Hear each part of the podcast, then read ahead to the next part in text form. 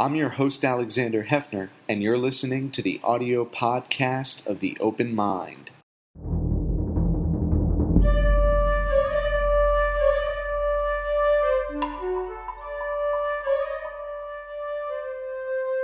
I'm Alexander Heffner, your host on The Open Mind.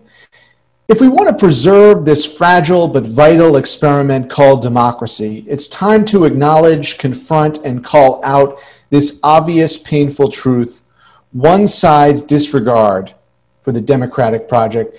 These are the words of our guest today, inspiring and democratic enthusiast uh, Wajahat Ali. He is a journalist and author. You have read him in the New York Times, and he is now a columnist for the Daily Beast.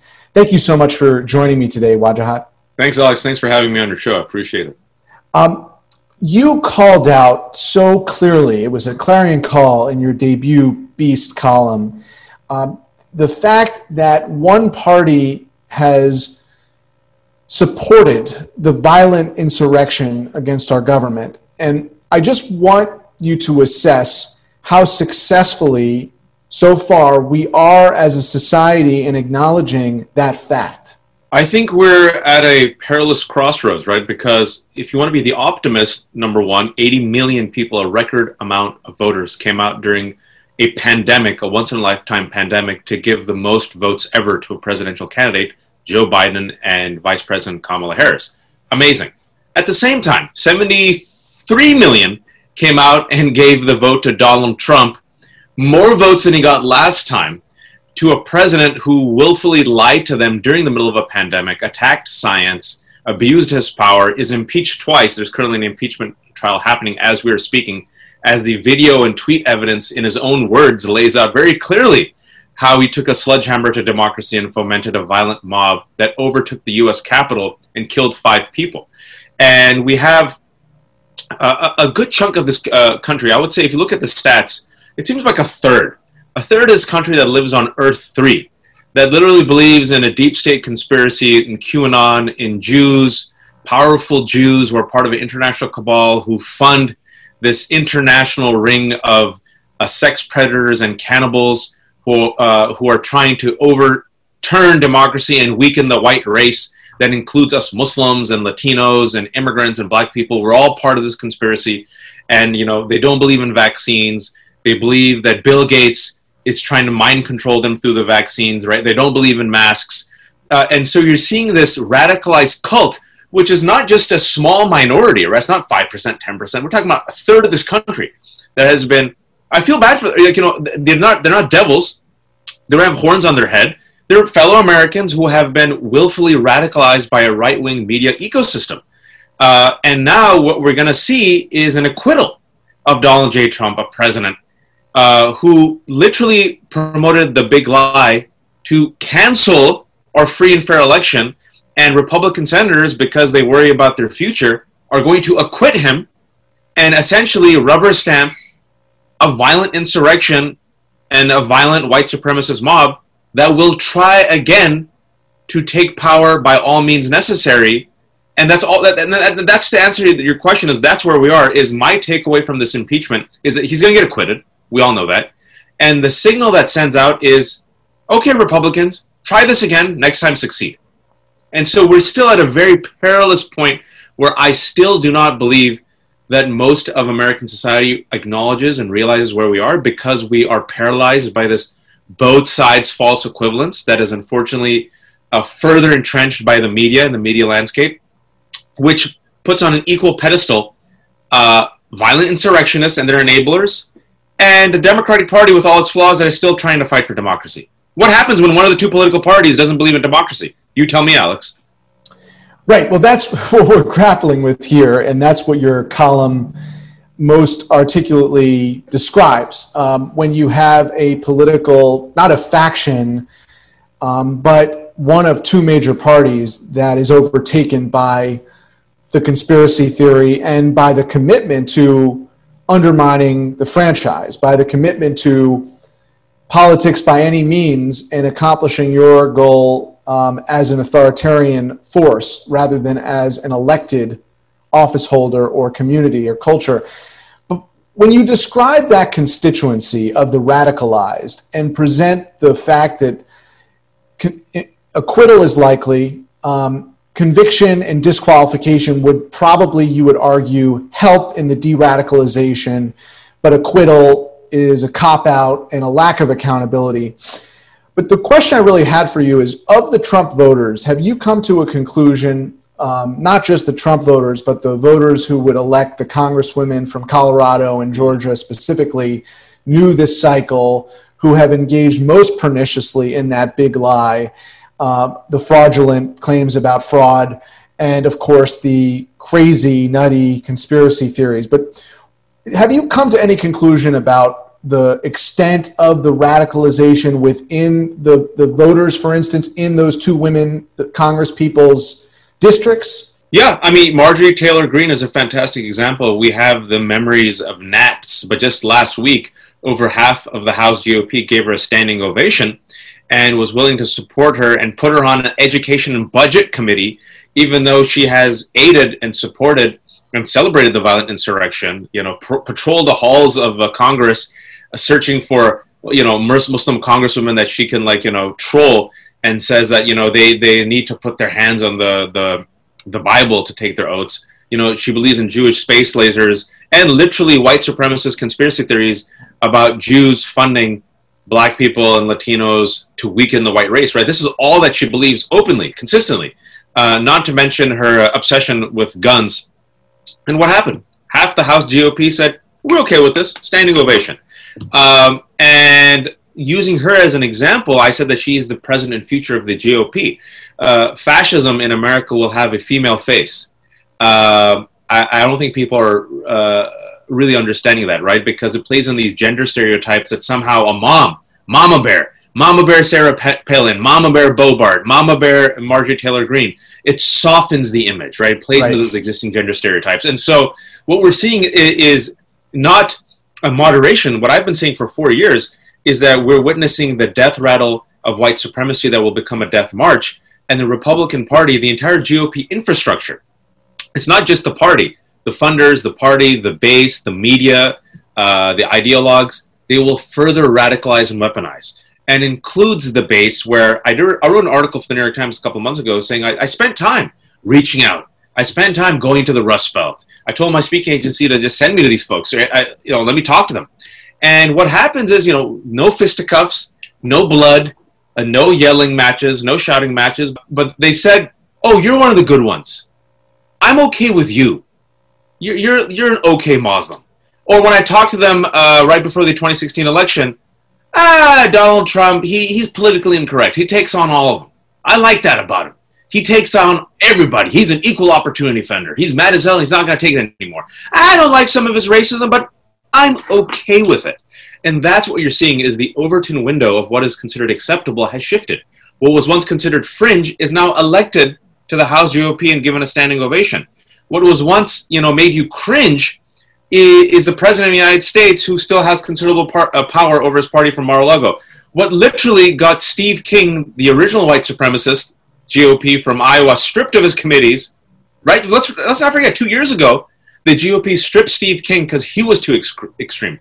Marjorie Taylor Greene is like him times ten, and she's now a martyr. So that just gives you a kind of a snapshot of what we're dealing with. And I've said this before. I think we have lost in our lifetimes, at least, Alex, about a third of this country.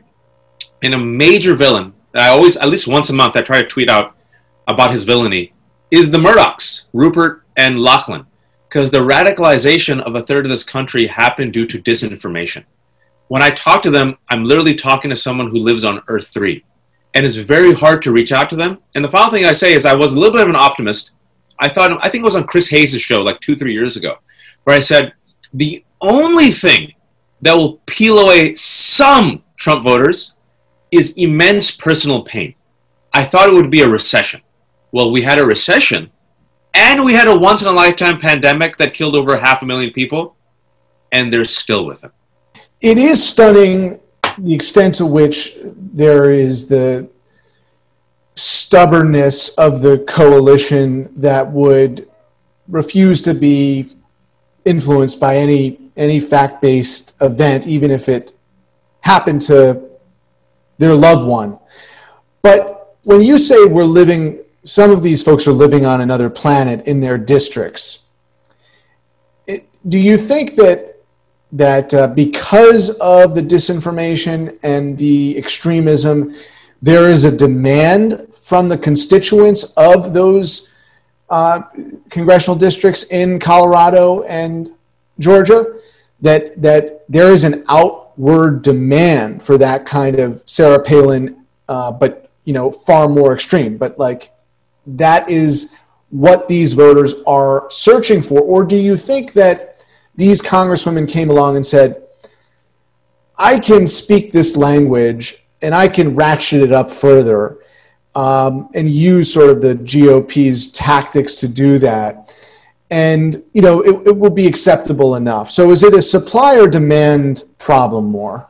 Uh, it's a good question. I think it doesn't really matter anymore because of the outcome is the same right? I, i'm not god. I don't know what's in people's hearts. I can't judge their intentions. I can only see their actions. So when i see congresswoman stefanik from new york who was allegedly a moderate harvard educated republican go full trump at the end of the day i don't know what's in her heart. I judge her by her actions. With Boebert and MJ, uh, Marjorie Taylor Greene, I believe, if you're asking me to make an assessment, I think they're true believers. Other folks like Ted Cruz would sell out his own wife and father and mother uh, and his spine to get power, right? At the end of the day, it doesn't matter. It, it depends on their actions and intentions, excuse me, on their actions. And what we've seen is the radicalization of the Republican Party going full Trump to retain any credibility with the base. And the base has become radicalized. Now, was the base always radical or was the base radicalized? I'll give you one example where recently, in the last two weeks, let's, let, us let us go with Fox News. Will Fox News moderate? No. They're now competing with Newsmax and One American News Network, and they're like, we'll out crazy you. And so they've stripped their nightly news hours and replaced it with ideologues, right? They've given the talk show hosts and the Trumpists, such as uh, Maria Bartiromo, her own hour. Right? Yeah, they got rid of Lou Dobbs, but only because Lou Dobbs was mentioned in a lawsuit where Dominion and uh, the other uh, voting booth are, are very intelligently and strategically hitting him hard for defamation. So like, it ain't worth it. Let's get a, let's get rid of that old dinosaur Dobbs. But show me where they have moderated. You got Tucker, Laura Ingraham, right? You got uh, Hannity you got right wing ideologues who whitewash white supremacy to the point where Tucker Carlson on his show said white supremacy is a hoax and then he had to take a vacation for a week, right? Uh, Laura Ingraham said that the poor kids who were kidnapped and separated at the border were actors. This is what is fed to the base. And so if you're part of this base, if you ever watch Fox News, and not, it's not just Fox News, big tech, right? Dan Bongino and like, you know, the Daily Caller, right? Uh, talk radio, it is a right wing ecosystem. It's a closed information uh, uh, uh, ecosystem that repeats and regurgitates these same fears, enemies, talking points. You go to Fox News, you get it. You get your hit at Fox News. You wake up, you get your hit on talk radio. You're walking, you get your hit on the podcast, and then you get your hit from your local uh, congressman, right? And so I believe they have preyed upon their fears and insecurities and radicalized otherwise i would think majority of good americans and we've enough studies have come out that shown the radicalization process of otherwise moderate americans right you've heard the stories where like my dad watched fox news for a year i can't recognize him anymore and at the same time we have to acknowledge that this is nothing new trumpism is an extension of the southern strategy which is an extension of the kkk which is an extension of like jim crow laws which is an extension of the Confederates, which is an extension of white supremacy. That, that, that ideology dies hard in America. Explain to our viewers why there's not a false equivalency. You know, people talk in in um, in terms of silos, right? In terms of disinformation being equally problematic on the, the right and the left. So you just articulated, you explicated this cycle of disinformation and being fed um, the, the most egregious and base uh, bigotry.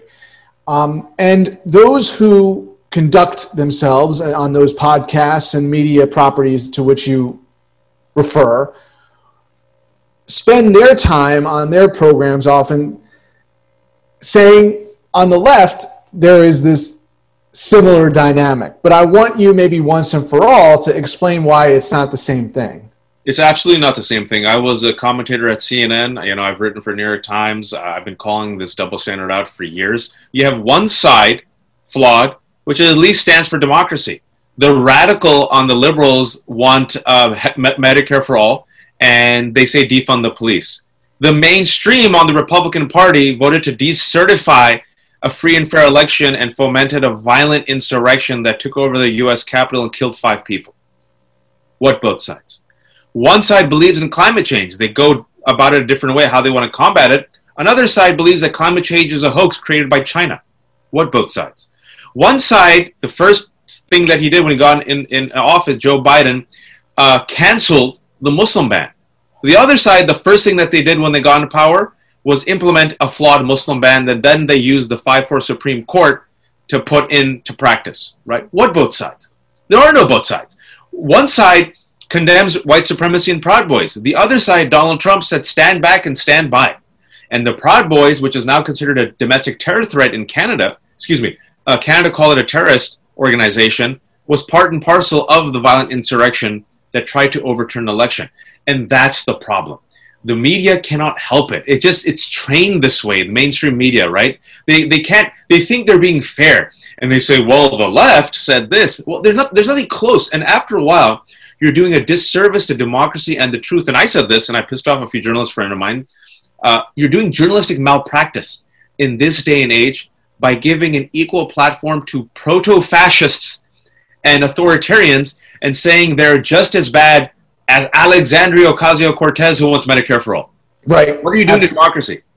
Yeah, I think you you're spot on, and and also the insinuations and unvetted, uncorroborated um, statements that were not just outlandish; they were fraudulent. Um, that's why my construct on the open mind has been fraudulent claims about fraud. Right? It's the fraudulent case of fraud. Yeah. Um, the the point though is that on the conservative media, hmm.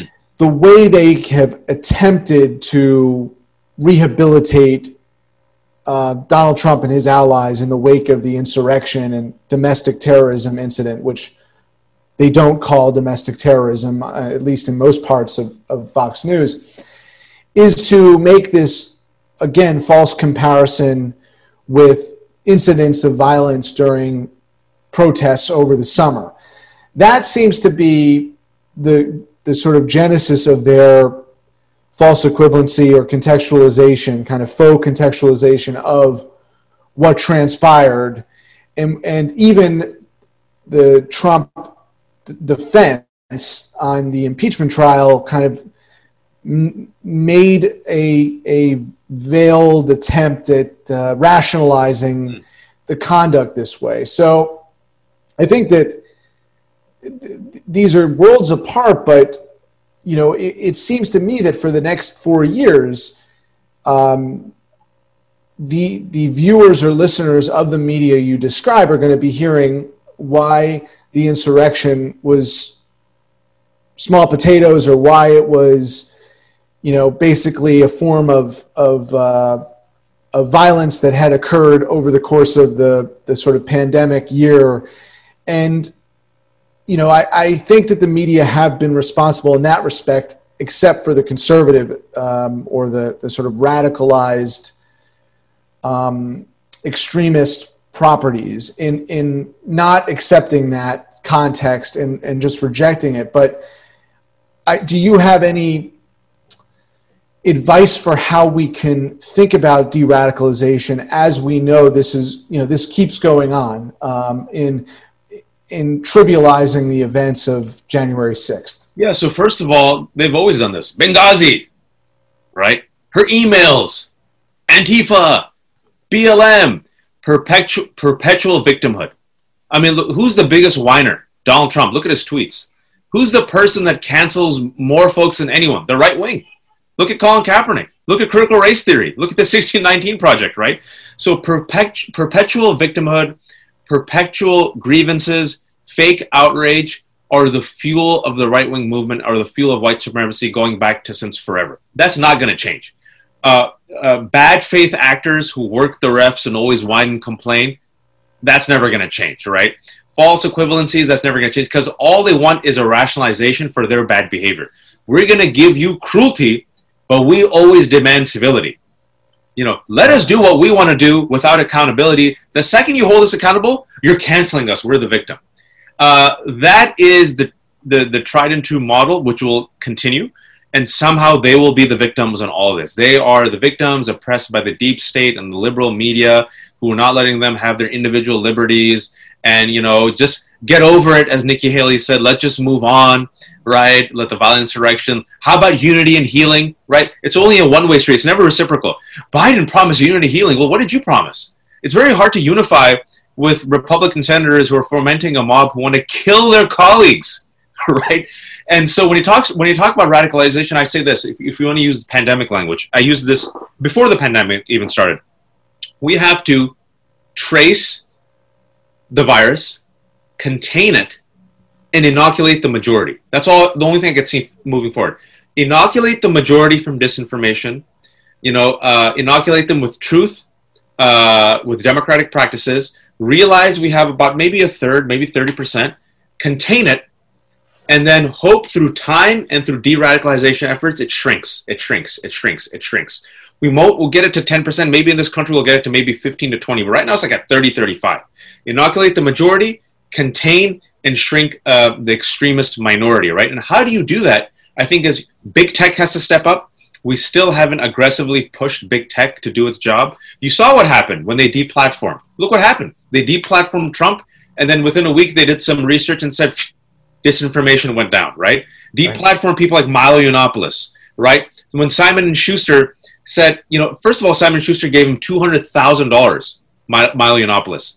I'm like, this is a racist and misogynist. They're like, hey, we'll get good book sales, and then they took the money away. So corporations and dollars uh, speak uh, the loudest in America. The color. Final, Waj, final question. Yep. What are some tangible things that the Biden administration can do besides um, identifying the white supremacy threat and domestic terrorism with a new administration at the Department of Justice? That's a given.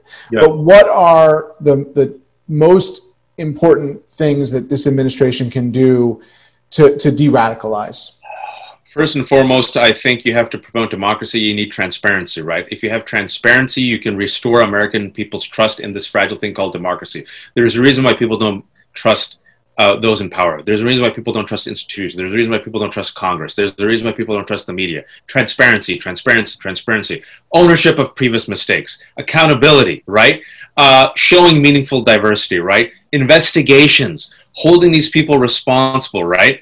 uh, I think Voting Rights Act, right? Kill the filibuster, promote statehood for DC, right? Uh, these are small things that people say, oh, it won't go a long way. I think it'll go a big way. Uh, stimulus package, right? Don't just talk about criminal justice reform, show it, right? Don't have a double standard where you give a pass to the economic anxiety of the Rust Belt, but ignore the economic anxiety and the real life anxiety of black and brown voters as well. And I feel like already they're on a good start, right? They have tremendous challenges. Uh, you have a pandemic, you have the F up the Trump administration, but if you can give these vaccines out, give them out equally, give these stimulus package out, give it out equally, invest in communities, infrastructure, spend, and also I say the final thing I'll say is, you know, people laughed at me when I said this and because Biden is prone to like you know gaffes, fireside chats. Come talk to the people. These are the problems. These are the solutions. This is what I'm dealing with. Go along with me. There's a lot of problems. I want to reach out and break and make that big tent, a broad multicultural coalition, and slowly but surely you can restore and repair some trust. And we're already seeing in one month, you're seeing the numbers. Oh wow, vaccine rollout masks, science, stimulus package. We like this. This goes a long way. And, and, and attack big tech, attack disinformation, call out a spade for a spade, and I think end the both sides charade. And I want the Democrats to flex a bit. And I think they have the majority of Americans with them, especially with that violent insurrection. A majority of Americans say, go after these folks. Go after the white power movement. It's the number one domestic terror threat in America. You do all this, it's doable, I think you can restore some trust and bring some equality and equity back in this country. It's doable, but it's overwhelming. Final question what's the best way to keep folks accountable right we know that the change.org petitions the, the hashtag activism none of that really materialized the grassroots of georgia and the senate campaigns there made possible accountability on the national scale but it does sound overwhelming it sounds enormously overwhelming so just for those viewing and listening what's the best way to hold account this new admin- administration everyone has their own role to play. Go after the money. Nothing speaks like money. Go after the corporate donors. Use your money, whatever money you have, to support those elected officials and those organizations that are doing good work. Organize and vote. If the if the person you've elected is not doing the job, vote them out. Use whatever platforms you have, whether it's social media, uh, whether it's uh, your local community town hall meeting, to speak out uh, and keep pushing, pushing, pushing. Right. The the work now has just begun. You put in a new administration, but you have to push them. Elected officials have always told me this on the deal. We know what sometimes what the right thing to do is, you know, we know what we have to do, but you sometimes have to push us to do it, right? right. Build that coalition, build that momentum, make it popular, and, and you make it easier for me. Waj, I think you said so. I think the voters have to be intellectually honest about what's transpiring in keeping people accountable. The politicians, of course, have to be intellectually honest. But unless the voters themselves, That's right. Are, we as citizens are intellectually honest, we're no good. So let's be good. Waj Ali, uh, read him at the Daily Beast. You read him many, many years these last months at the New York Times. Thank you for joining me today. Thanks so much. Please visit the Open Mind website at 13.org slash openmind to view this program online or to access over 1,500 other interviews. And do check us out on Twitter and Facebook at Open Mind TV for updates on future programming.